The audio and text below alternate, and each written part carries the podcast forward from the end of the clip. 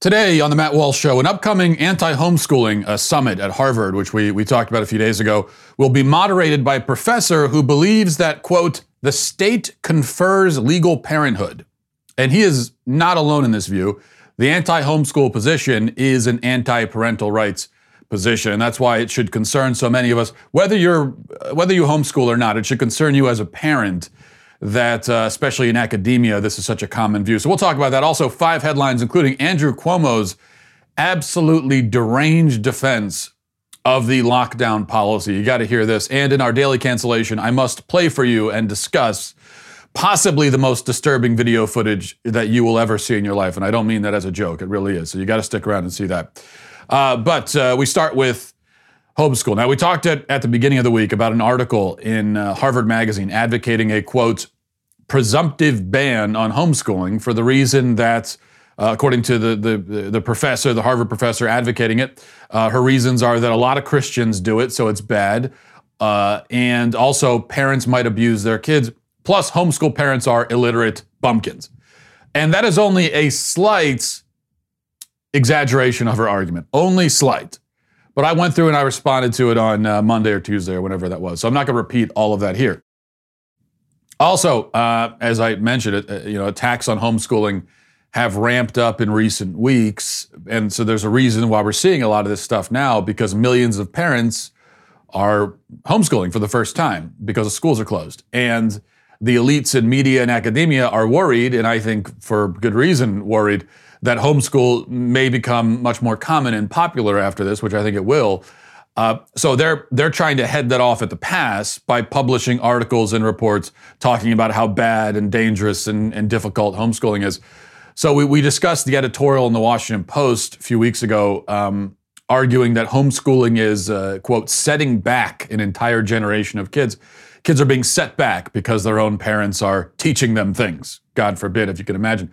But here's a, an, another example from today. Uh, before we get to the Harvard thing, and we'll get back to that. But Time Magazine published an article which details the horrors of teaching your kids at home. Now, it's true. I'll be the first to admit, as a homeschool parent, although my wife does uh, the vast majority of it. But uh, I, I can certainly attest that homeschooling can be difficult. And uh, I don't doubt that many parents are struggling with it right now, whether you are homeschooling for the first time or not. It's still a difficult thing, as, especially as we try to get adjusted uh, to, to all of this.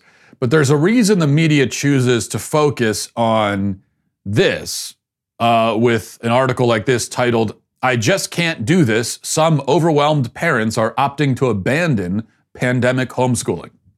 There's a reason we get an article like that rather than an article with a title like, this is easier than I thought. Some happy parents will opt to keep homeschooling after the pandemic is over. We're not going to you're not going to see that article with a headline like that. I, even though there are many parents who feel that way. And I know that for a fact because I've talked to them.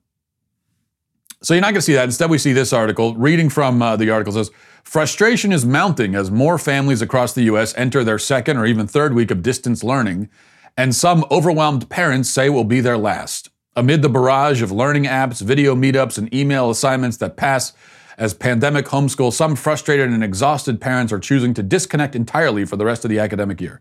Others are cramming all their children's schoolwork into the weekend or taking days off to work their, uh, to help their kids with a week's worth of assignments in one day. Uh, Alexandra Nicholson, whose son is in kindergarten, so, and she lives in Boston, said, We tried to make it work the first week. We put together a schedule, but what we found is that forcing a child who is that young into a fake teaching situation is really, really hard. I'd rather have him watch classic Godzilla movies and play in the yard and pretend to be a Jedi rather than figure out basic math. Uh, then it goes through the uh, the the uh, various other parents who are feeling the same way. Sarah uh, Carpenter, 44, a mother of two middle schoolers in Roanoke, Virginia, said the reality kicked in last week when spring break ended and home learning began. Uh, a professor of wildlife biology at Virginia Tech, said, uh, I wanted to get into a fetal position and hide out. Now, like I said, it, it, homeschooling is difficult. But first of all, you know, a fake teaching environment, teaching your kid at home is a fake environment. I would say it's a, it's not only not a fake environment, but it's the most natural environment for a child to learn that you could possibly have. Even if you send your kid to public school, I would hope that you still are teaching them things at home. I mean, I, uh, you know, I'm, I, we, we teach our, we have official sort of homeschool, but then we teach the kids things all the time outside of that, just th- throughout the day. It's a very natural environment. Um, but um, my point here is not to castigate these mothers, these overwhelmed mothers who were interviewed in the article. The point is about finding these mothers and highlighting this sort of position or this thought process. Uh, you know, why is the media focusing on this rather than, as I said, talking about the experience of many other parents who are finding it you know difficult because it is, but are also enjoying it and finding it fulfilling and thinking to themselves, you know, maybe I'll keep doing it. Now, that brings us to Harvard and the effort among uh, Ivy League professors and others in academia to regulate homeschool out of existence, if not ban it outright. And we're going to talk about those efforts in just a second. But before we do, a word from Bambee. Uh, you know, especially now during this time of economic turmoil, companies need to make sure that they have their HR house in order. You know, it's it's it's probably it's always very important when you're running a business, but now it's probably never been more important than it is right now.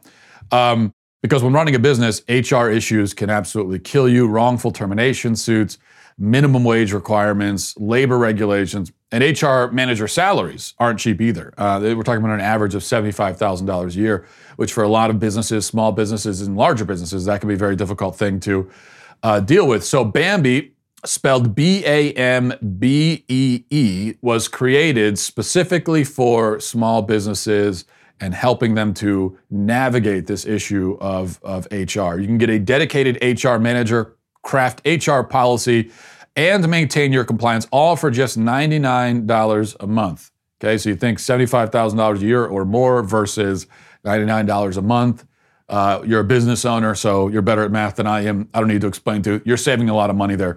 Your dedicated HR manager is available by phone, email, or real time chat. From onboarding to terminations, they customize your policies to fit your business and they help you manage your employees day to day, all for just $99 a month. So let Bambee help get your free HR audit today. Uh, go to Bambee.com slash Walsh right now to schedule your free HR audit. That's Bambee.com slash Walsh, spelled B A M B E E dot com slash Walsh. Okay, so eh, um, Harvard uh, advocating a homeschool ban, and they've got, we talked about the magazine article, they've also got this seminar coming up. This is important for us to pay attention to because whether you homeschool or not, it should concern you that academia is filled with people who have a certain philosophy of parental rights and that's what this is really about. Being anti homeschool, as many of these people are, explicitly so, is to be anti parental rights. And this is the worldview that many in academia have, and then they try to pass it on to your children. So, um, good example of this the, the conference coming up at Harvard, it's called Homeschooling Summit Problems, Politics, and Prospects for Reform. Here's a description from the website. We will convene leaders in education and child welfare policy, legislators and legislative staff, academics and policy advocates to discuss child rights in, in connection with homeschooling in the United States. The focus will be on problems of educational deprivation and child maltreatment that too often occur under the guise of homeschooling in a legal environment of minimal or no oversight. Experts will lead conversations about the available empirical evidence, the current regulatory environment, proposals for legal reform and strategies for effecting such reform. Now, the speakers list, they've got speakers from, from Harvard, of course, Stanford, Georgetown, Columbia. Uh, they've got doctors and bureaucrats. So, this is a summit of people from academia, the medical industry, government, um, all of them coming together with the goal of figuring out how to stop people from homeschooling. That's the thrust of it. One speaker in particular really jumps out. Professor James Dwyer of William and Mary Law School. Uh, now, James Dwyer is going to speak a few times at this summit. During one of his times on stage, he's, he's going to be moderating a debate about homeschooling. And here's the debate, okay? On one side of the debate will be this guy, Robert Kunzman, who advocates regulatory oversight. And then on the other side, taking the stark opposite view, will be Elizabeth Bartholet, who advocates a ban on homeschooling. So this, this is the kind of intellectual diversity that you get in the Ivy League. One side says one side says homeschooling is bad, let's regulate it. The other side says homeschooling is really bad, let's ban it. And this will be moderated, as I said, by James Dwyer. If you want to know about James Dwyer, um, here he is. I think this tells you everything you need to know about the guy. Here he is. This is from an episode of Michelle Malkin Investigates. And here's uh, Dwyer giving his theory, um, not just on homeschooling, but on parenthood itself. L- listen to this. The state needs to be the ultimate guarantor of a child's well being. There's just no alternative to that. The reason parent child relationships exist is because the state confers legal parenthood on people through its paternity and maternity laws. It's the state that is empowering parents to do anything with children, to take them home, to have custody, and to make any kind of decisions about that. The state is the ultimate guarantor of a child's well being. The state confers legal parenthood. The state allows the parent to make decisions for their families. Um, this, I remind you, is not some random wacko. I mean, he is a wacko, but not a random one. He is a professor at a prestigious law school. He is advocating a philosophy of parenthood that is shared by many other members of academia at these elite institutions of, of supposed higher learning. What you really think about the implications of this view that the state confers parenthood. Um, confers to, means, of course, to grant or bestow. So the act of, of conceiving, bearing, birthing, and raising a child, according to this view, doesn't make you a parent. That's almost irrelevant to the question. The state, the state grants that uh, label. The state decides. Your rights as a parent are subordinate to the interests of the state, which is to say, you have no rights really as a parent. Actually, parenting is a privilege, like like operating a motor vehicle on on a on a you know on a highway uh, is, is similar to that. It can be it's a privilege, not a right. It can be granted or rescinded at the pleasure of the state for really any reason. This means that the state has a right to your child, more of a right than you do, because you have none. So on this view, when you refuse to send, this is this is really the, the issue as far as these people are concerned. When you refuse to send your child to public school, you are depriving the state of what rightfully belongs to it. If you've ever wondered why some people, especially people like this, take homeschooling so personally and get so offended about it, uh, is because they think they, they they look at a child as property of the state. And when you don't send your kid to school, you are stealing property from the state. That's how they see it.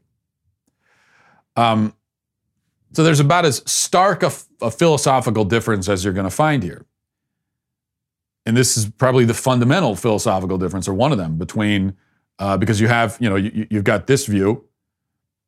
Um, meanwhile, you have any any conservative worthy of the name believes that the family is the foundational institution of human civilization. It is the most basic, most important institution. Um, it is uh, the, the, the, institution f- from, from which society springs. Uh, it's the most powerful institution, and rightfully so.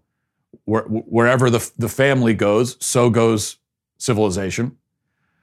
Uh, meanwhile, Dwyer and his professor friends, and indeed many leftists, believe that the state is the foundational institution and that everything springs from the state and everything goes back to the state.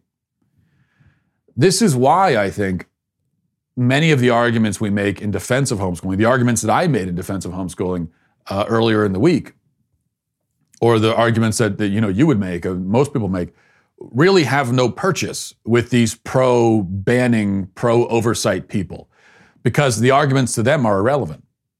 You know, my whole point, in essence, was that homeschooling can often be better for the child. That's my defense of it. I think it's, in, in many cases, it is a better environment, uh, a better situation for the child.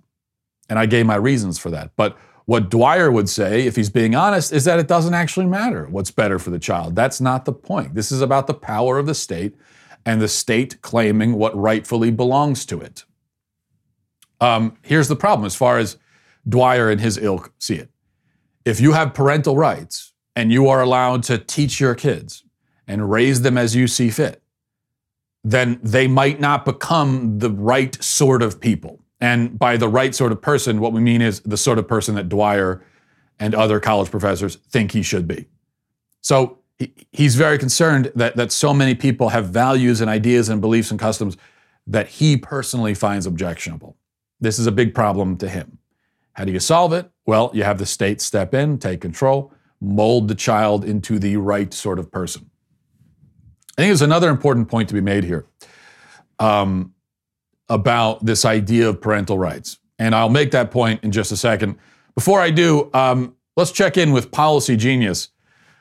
You know, when we when we look back on our lives, I think we may realize that there are many things we got wrong, and we think to ourselves, "How did I get this so wrong?" Now, me, um, as you know, if you listen to the show, I have never been wrong about anything, so I can't necessarily relate to this experience. Uh, now, my wife would probably disagree. You know, she would take a, a different view and say, "I've been wrong many times about things." Um, but, you know, most of us are always going to get things wrong, and that's just life. But there are also things that we can get right on the first try, like shopping for life insurance. That's where Policy Genius comes in. Policy Genius makes finding the right life insurance a breeze. In minutes, you can compare quotes from top insurers to find the best price. You could also save $1,500 or more a year by using Policy Genius to compare life insurance policies. $1,500 a year, I think we could all use but we could all use it, use that extra money at any time, especially now. Once you apply, the Policy Genius team will handle all the paperwork, all the red tape. They're going to take care of that. And Policy Genius doesn't just make life insurance easy. They can also help you find the right home and auto insurance or disability insurance. They can do all that. So even if you look back on your past failed predictions and distress, you'll never be distressed about life insurance with Policy Genius. In just a few minutes, you can find your best price and apply at policygenius.com. We all get things wrong from time to time. At least we can get life insurance right with Policy Genius. Okay, well, one other quick point about this parental rights thing. It, um, it, it's it's of course, this is the point. It's not just about the parent; it's about the child, and this is also an issue of the child's rights. The child has a right to be um, raised by and in the care of their parents, people who love them, and have their best interests in mind. Yeah, th- that's that's another problem with this idea that the, this, the state is the guarantor of a child's rights and so on, um, and the state is the, the, the primary authority over a child. The, the state, despite what you may hear from leftists or the way they talk about the state, uh, the state there's no love there. Okay, you, you can't find love. Um, you can't find care and concern and compassion. That's not what the state does. As far as the state's concerned, you're just a number.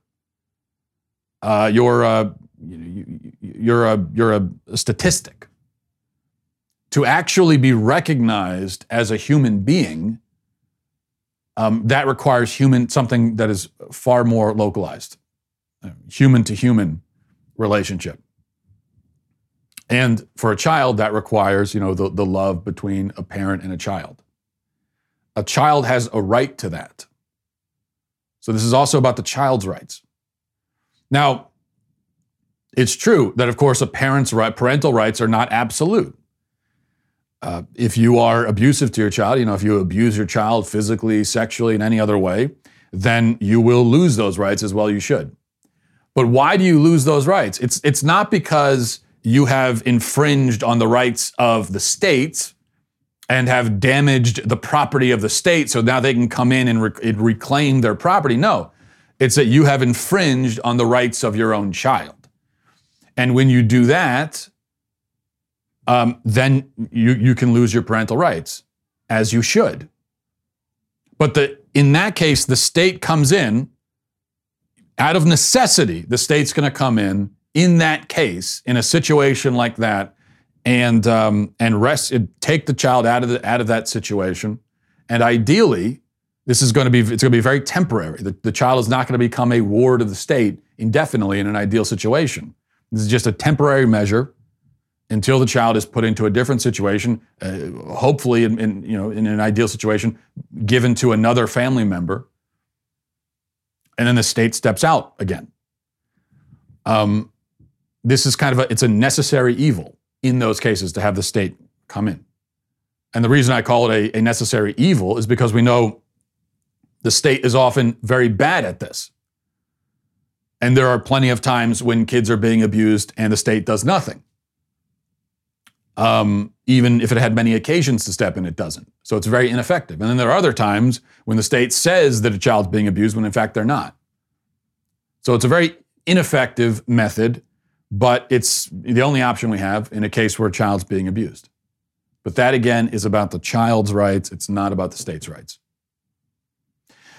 All right, let's move on to headlines. Uh, number one, this I thought was pretty remarkable just because it's, it's rare that you get to hear someone who, who is so wrong in so many ways in the span of just a minute and a half. So this is, is really packing a lot of wrongness in to about 90 seconds. Governor Cuomo at a press conference was asked whether he's concerned that maybe the cure is worse than the disease when it comes to the uh, coronavirus because the, the collapsing of the economy may, may take a toll, may exact a cost in human suffering that is worse than what would have happened had he not been locked down? That was the question, just paraphrasing it. And here was his response The cure can't be worse than the illness itself. Yeah. What is your response to them? The illness is death. What is worse than death? Well, what if somebody commits suicide because they can't pay their bills? Yeah, but the illness is maybe my death as opposed to your death. You said, they said, the cure is worse than the illness. The illness is death. How can the cure be worse than the illness if the illness is potential death? But what if the what if the economy failing worse than death. Is equals death Very for, few, because no, of mental it, illness the people no, the people stuck at home. No it doesn't. It doesn't equal death. Economic hardship. Yes very bad. Not death. Emotional stress from being locked in a house, very bad, not death. Uh, um, domestic violence on the increase, very bad, not death. And not death of someone else. See, that's what we have to factor into this equation. Yeah, it's your life, do whatever you want. But you're now responsible for my life. You have a responsibility to me. It's not just about you. You have a responsibility to me. Okay, so, so many, so many problems here. Um, where to even begin? First of all, the illness is not death. The illness does not equal death. He kept saying that the illness is death. No, it's not. The illness is an illness. It doesn't. It doesn't. It doesn't equal death. The illness could lead to death, um, but for the illness to equal death, the mo- mortality rate would have to be 100%. It is not. As it happens, the mortality rate is significantly under 100%. It's uh, probably under 1%. it could be higher, it could, but it could potentially be much lower. We don't exactly know. So we, but we do know that around 99% of people who can contract the virus survive.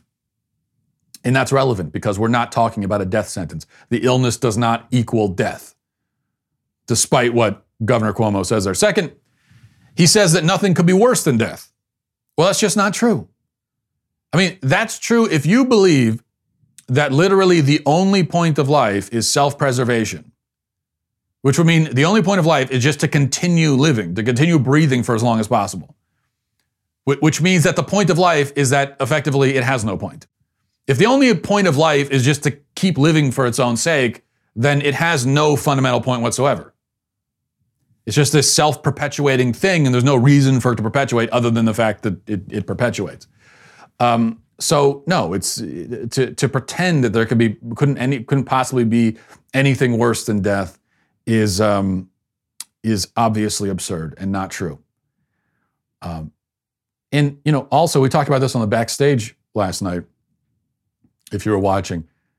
We, we can't pretend that quality of life doesn't matter, that liberty doesn't matter. I mean, these things matter. So, this idea that we could destroy the quality of life for millions of people, cause them great suffering, we could take away their rights and liberties, and we can do all that. And it's okay to do that if we save even one person. As long as those measures don't themselves directly kill people, um, and as a result, some other people do live, then automatically it's justified. Well, that's just not true. And of course, we also know that these measures are killing people. We talked yesterday about the, the UN is warning 150 million people globally are going to be on the brink of starvation because of these lockdowns and the recession and the disruption of the supply chain and everything else. So these measures are killing people, probably a lot more people than the coronavirus would kill. But even aside from that, it's just not true. That well, if you could save, if if if removing liberty from millions of people, eh, destroying you know their livelihood, taking their businesses away, their jobs away, and everything, if it saves one person, it's automatically worth it. No, wrong. It's not. Third, he says amazingly, he says that domestic violence and economic hardship don't lead to death. I was waiting for him to say that suicide doesn't lead to death either. This is just obviously absurd, and I, I don't think I need to explain why. Fourth, he says that uh, going back to work is selfish because it's not just about you. Okay, well, what about locking down the economy to protect certain populations of people, thereby causing other people to lose everything and end up destitute? Couldn't the person who is losing everything say to the people who, uh, you know, that we've locked, the people we've locked down to protect, couldn't, couldn't that person say, it's not just about you, it's also about me? So couldn't this logic work the other way as well? This is simply a remarkable, almost machine gun, rapid fire delivery of falsehoods uh, and fallacies from, from Cuomo. Number two, on the theme of uh, Democrats saying insane things on video, here is this. There's a lot that we could be doing right now, but ultimately, the I think when we talk about this idea of reopening society, you know, only in America does the president, when the president tweets about liberation, does he mean go back to work? When we, you know, have this discussion about going going back or reopening, I think a lot of people should just say no. We're not going back to that. We're not going back to working 70 hour weeks just so that we could put food on the table and not even feel any sort of semblance of security in our lives. So, the congresswoman who is still working and getting paid says that low wage workers shouldn't go back to work. It must be nice to have that kind of privilege where you could sit back pontificating about economic theories and so on, suggesting that workers shouldn't go back to work. It's very, very easy if you're in Alexandria Ocasio Cortez's position, isn't it? This is like somebody moving along the line at a, at a buffet, you know, filling his plate with chicken wings and macaroni and cheese uh, saying, uh, talking about the, the, the, the power of a hunger strike, saying that, you know, people should really go on a hunger strike over this. Yeah, it's very easy to say. By the way, working for a living, earning an income, that is liberating. That is, uh, there is dignity in that. There are a lot of people who want to work for a living. I know that might be shocking to somebody like Alexandria Ocasio Cortez, but there are people who want to do that who would there are people who would much prefer to work for a living than to be handed money from the government. It's amazing to me all these people that say, well, it's okay, you could take away someone's livelihood, their job, their business, whatever, because uh, the government's giving them checks anyway. Well, first of all, there are a lot of people who need the checks who aren't getting them, and many of the people who are getting the checks, it's not nearly enough. $1,200 isn't enough to subsidize the, li- the lives of, you know, of, of, of entire families for weeks on end. Just it's not even close to enough. But even if it was enough, it tells me something about you if you think that that's an even trade. You know, take for example a man who's working and has a job. He's proud of his job. Uh, he's worked to get to the position that he is. He's he's, he's honed his craft, and um, he's supporting his family. He's proud that he's supporting his family. And then you come in and you, you take all that from him and you hand them a check from the government and you say, see, it's a, it, no harm, no foul. That just tells me something about you that you don't understand why a man may much prefer to go to work and earn that money and bring it back to his family to feed his kids and support his family. If you don't understand that, that's, again, that just tells me something about your character. Number three, uh, leftists are, are, having a ball today, passing along, sharing. Um, I've seen this photo all over the place. It's a photo from an anti lockdown protest in Tennessee So take a look at, at it here. Uh, uh it's, uh, as you can see, somebody at a protest holding a sign that says, sacrifice the weak. And people are sharing this and saying, you see, these anti lockdown people are a bunch of murderous, nihilistic, suicidal lunatics. This proves it. This proves my point.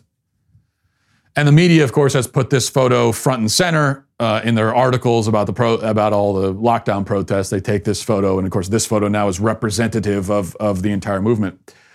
The people taking this sign at face value, I'm not sure exactly what the most charitable interpretation of them is, because either they are extremely, extremely stupid, and they really think that this is a genuine protester who really feels this way, or they know better, but they're pretending and then they're liars. So I'm not sure. Either they're extremely dumb or they're liars, or maybe a combination of the two. Um, obviously, obviously, this is a troll who made that sign to parody and discredit the movement, which is not some crazy conspiracy theory. It doesn't require a conspiracy. It just requires one dude to make a sign and go hold it on, a, on the sidewalk. Okay, that, that's it. And it's very clear that this is not someone who is actually a friend of the anti lockdown position. Pretty good rule of thumb here. If you see somebody at a protest holding a sign that happens coincidentally, conveniently, to helpfully vindicate the most absurd caricature of the movement that is that is you know uh, presented by by the other side, well, that's a very good indication that the person doesn't actually support the movement.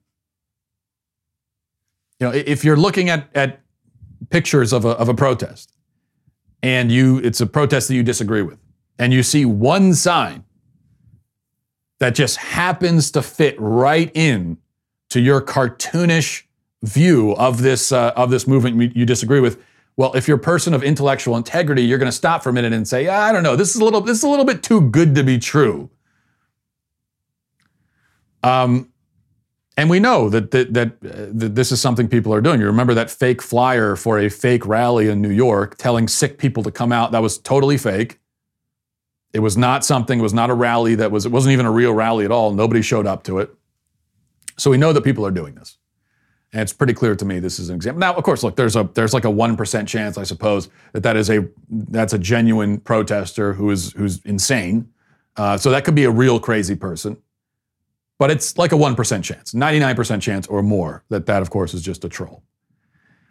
Another dead giveaway, if the sign itself is not a giveaway, the fact that he's wearing a disguise. He's wearing a mask and sunglasses. Um, he doesn't want to. He doesn't want to be seen on camera. You notice a lot of the other protesters aren't wearing masks.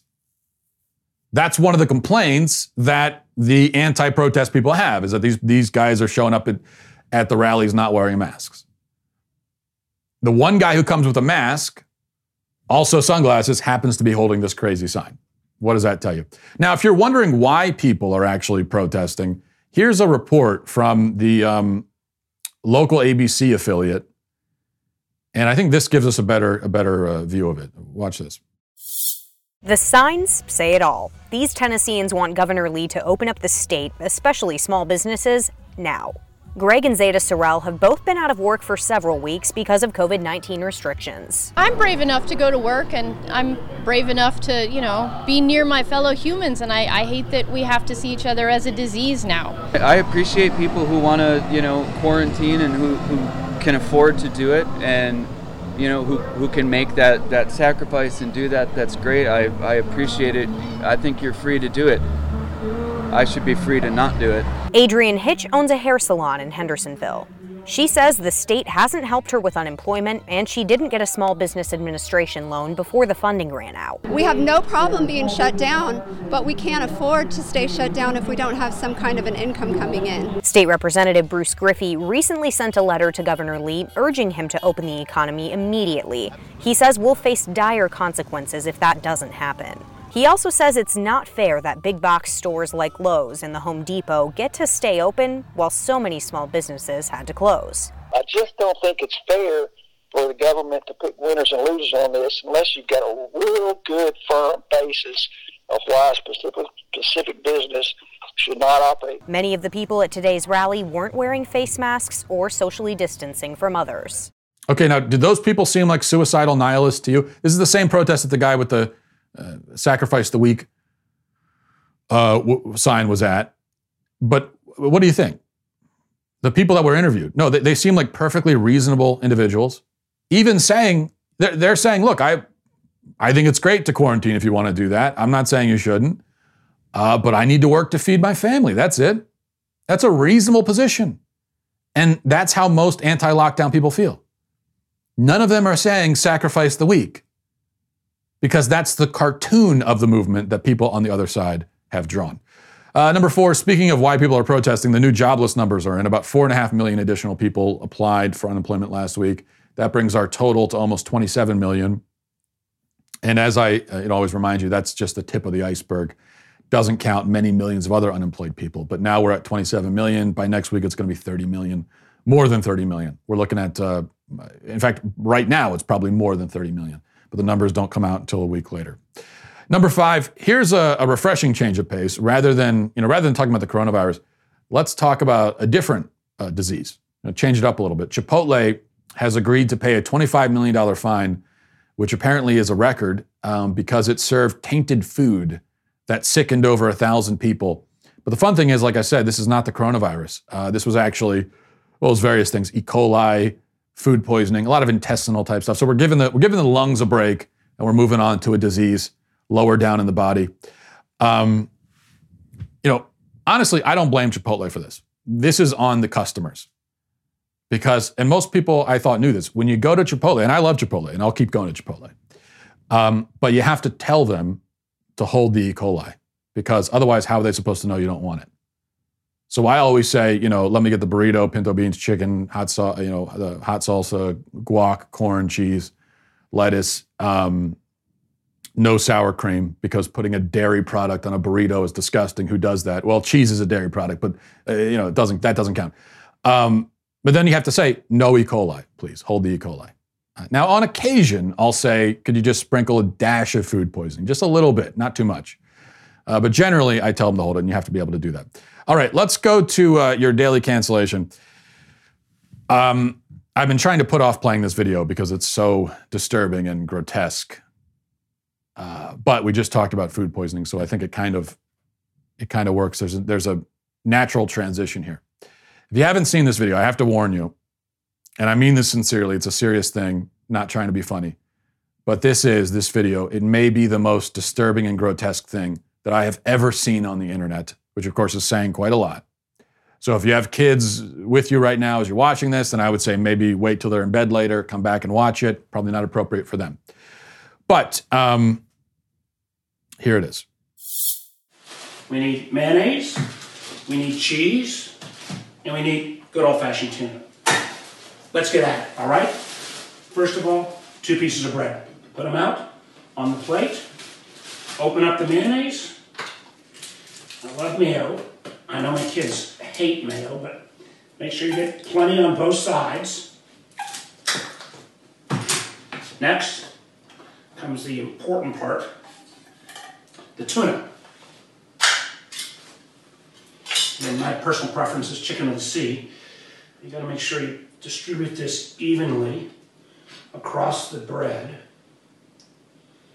in a way that's even and appropriate. Again, if you're having trouble keeping up, you can pause because the placement of the tuna is very important. Next, your favorite cheese. For me, medium cheddar. And I'm a two slice man. Put this on the other side of the bread, put it in. You need a heating device. I'm going with the MVP 5, and one of my old favorites, usually about 30 seconds.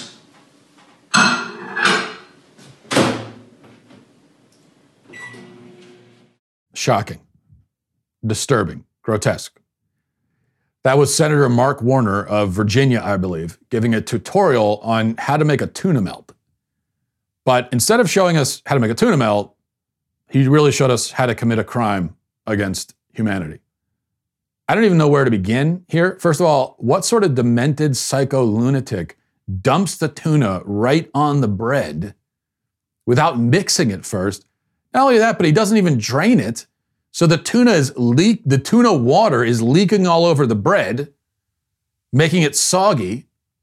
And then he puts about 47 tablespoons of mayo all over the bread uh, so that there's more mayo than tuna. And then he puts the whole damn thing, mayo bread tuna, in the microwave for 30 seconds.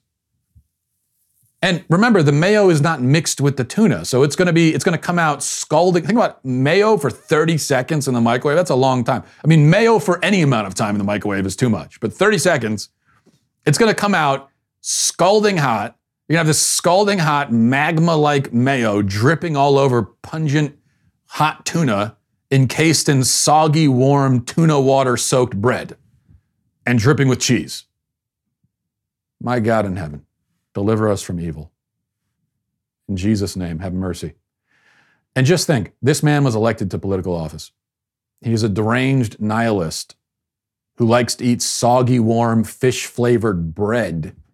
And yet somehow this maniac was elected a United States Senator, which just goes to show, and I've been saying this for years. You know, I've been saying this, I've said it so many times.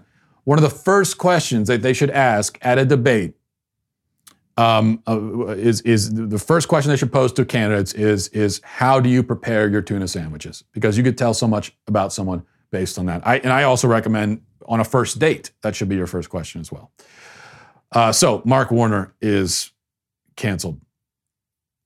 Now uh, we're going to move on. We're going to do a couple emails, but uh, before we do, you know we've been telling you about this double tumbler promo, and if you haven't had a chance yet, um, you got to become a Daily Wire Insider Plus or All Access member because when you do, you get not one, but two of the magnif- magnificent, glorious, beautiful, awe inspiring, life changing uh, tumblers.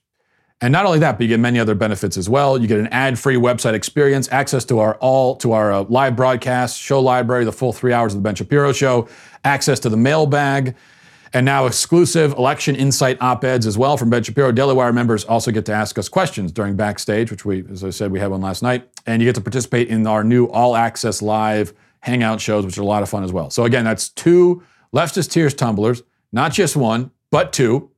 When you become a Daily Wire Insider Plus or All Access member, and you get 10% off with coupon code Walsh, just head, head on over to dailywire.com slash subscribe. Okay, um, Let's see. This is from Justin says, "Hi Matt, I disagree with your previous assertions regarding personality tests, particularly the Myers-Briggs. I have taken this test many times over the course of almost a decade and have gotten the same result every time. You argued that these tests are merely a reflection of the kind of person you wish you were, not who you actually are, while, is, while aspirational personality traits may influence some people when taking the test, Many people take the test honestly to get deeper insights into just what their personality is, but also uh, why they are the way they are. I wish I was more extroverted and less moody, but I still get classified as an introvert with an inclination for feeling for feeling overthinking every time. The various descriptions and explanations of my personality type have also been consistently accurate, not just to me, but others who know me. This includes both positives and negatives of my personality type. Okay, well, but this, Justin, it just this just raises the question. No, I still think that the problem with personality tests is that in many cases, people are putting in. Now, you may be very honest about it, but I think you're probably an exception. I think most people put in the personality traits that they wish they exhibited. Part of that is a lack of self awareness. Um, so it's, it's they don't do it on purpose. But to take a personality test, honestly, here, here's the issue. To take a personality test and get a, an accurate result requires self awareness. Okay. Um, but if you have self awareness, then you already know. You're aware of yourself. You already know what kind of personality you have. So what's the point of the test? You said you've taken it multiple times and you get the same result. Why do you keep taking the test? You obviously know who you are. So I don't understand. Why do you want to take a test so that the test can tell you what sort of person you are when you already know it? Either you don't already know what kind of person you are, so you lack self awareness, so the test isn't going to work because you're not going to be answering the questions honestly or at least accurately uh, or you do you do have self-awareness, so you already know what's the point. I just I don't get it. Just look in a mirror. It just seems a lot more efficient if you want to know what you're all about. Um, this is from Jennifer. Uh, I sent you this comment several months ago and feel I must now give you personal anecdotes of weird homeschool kids. Example one There was a guy who I went to college with who was homeschooled through middle school. His hair was unkempt and he would sit on top of the fridge in the union to do his homework. Is this normal? No. You may think this is cruel, but he dressed like he was raised in a barn. No sense of style whatsoever. Example two there was another guy who I also went to college with who was homeschooled through middle school as well. He often made inappropriate um, penis jokes that apparently were super funny to his brother at home, but certainly were not in a co ed environment.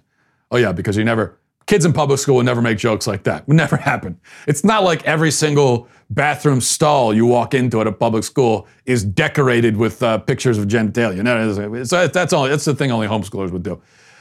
Uh, she goes on. These two were homeschooled and were the weirdest people I met in college. I guarantee they would have acted more socially acceptable had they gone to public slash private school. I have more examples, but I think these are sufficient for now. I guarantee there are many other who have similar stories. You may disagree, but there's a stereotype for a reason. Well, Jennifer, this just, I assume you were not homeschooled because of your, you know, view of, of uh, homeschoolers. So this just tells me, really, I mean, it just tells me something about you and, and uh, maybe about public schoolers, especially because it's amazing to me I think I've used that phrase about five times during the show. It's amazing to me. I'm amazed far too often. When in fact, actually, none of the things I've said are amazing actually amaze me. So I should probably. Anyway, um, th- this argument, it's not even an argument, but anytime we talk about homeschooling, or I've talked about homeschooling, this is the number one response that I hear is people giving anecdotes about weird, quote unquote, weird homeschoolers they know. So a few problems with that. Number one, the first guy you mentioned. Okay, so you didn't like his his his uh his his style. You didn't like the kind of clothes he wore, and you, didn't like where where he sat when he did his homework. Well, I would say that's that's that's that just reflects your own superficiality. Um, if a if a you know if you don't if you don't like the way someone dresses and you judge them based on that. Now, if you want me to admit, are are homeschoolers less likely to be caught up on all the latest fashions? I would say probably. Okay, it's also not the year 1842. I mean, homeschoolers are, are still going to be plugged in in a literal sense to the culture. And they're out, they have friends, they're out in, you know, they're, they're, they're not, they're not, it's not, it's not like the village, the M. Night Shyamalan movie where we're, you know, they're in a, some village in the, in the woods and we're, we're pretending it's 1842. No, in most cases, they're out in society. They they they have friends. They they know what people are wearing and dressing and how they're talking and everything else. Um, but are they because they're not immersed in that culture? Are they a little bit less likely to be up on the fads? Yeah, but so what? If, if that's if that's the kind of weird you're talking about, that's good. To have a kid who doesn't care as much about being caught up on trends, what's the advantage of being caught up on trends? Does it make you a better person? Does it make you a more interesting person? Does it? That you look exactly like everybody else, you're wearing the same name brands. Oh, that's, a, that's really interesting, isn't it? It doesn't make you a better person, doesn't make you any more interesting person, doesn't make you a better adjusted person. Uh, it's not a reflection of your character. So who cares? The fact that you care just tells me that you're superficial, which is not a good reflection of public school. But of course, the other problem is that anecdotes don't prove anything. And for every anecdote you can give me of a quote unquote weird homeschooler, I can give you 10 anecdotes of weird public schoolers. So we could go back and forth with anecdotes all day long. And you want to talk about weird? You want to talk about weird? How about weird? How about uh, how about all the school shooters that show up at public schools? Okay, those, those are some pretty weird people, aren't they? You don't have that problem in homeschool, do you? So if you really want to get into the anecdotes, we can do that, but I don't think you want to play that game. Um, because we could start with the with the school shooters and we can work our way down from there. All right. I think, and, and, and here's the third thing. Most of the time, when people talk about weird homeschoolers, what they really mean, and th- look, there are some legitimately, genuinely weird homeschoolers, okay? It, it, like weird in a negative sense. That does exist. I'll fully admit that. There are weird people in the world. They exist. They're out there. Some of them are going to end up in homeschool. It's, it's inevitable. Although I would argue there are a lot more of them in public school. But I think often when someone says homeschoolers are weird, what they really mean is that um, they're weird in the sense that they don't act like other kids act in modern in our modern culture. And I would say that is weird in a very good way. I hope my kids are weird that way. I don't want my kids acting like every other kid.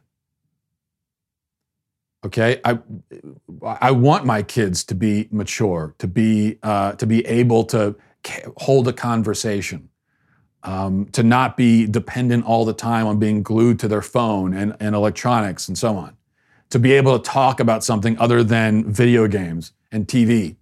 Okay, if that's what you mean by weird, and I think oftentimes that is what people mean by weird, great, awesome. That that's one of the best arguments for homeschool so that my kids can be that kind of weirdo.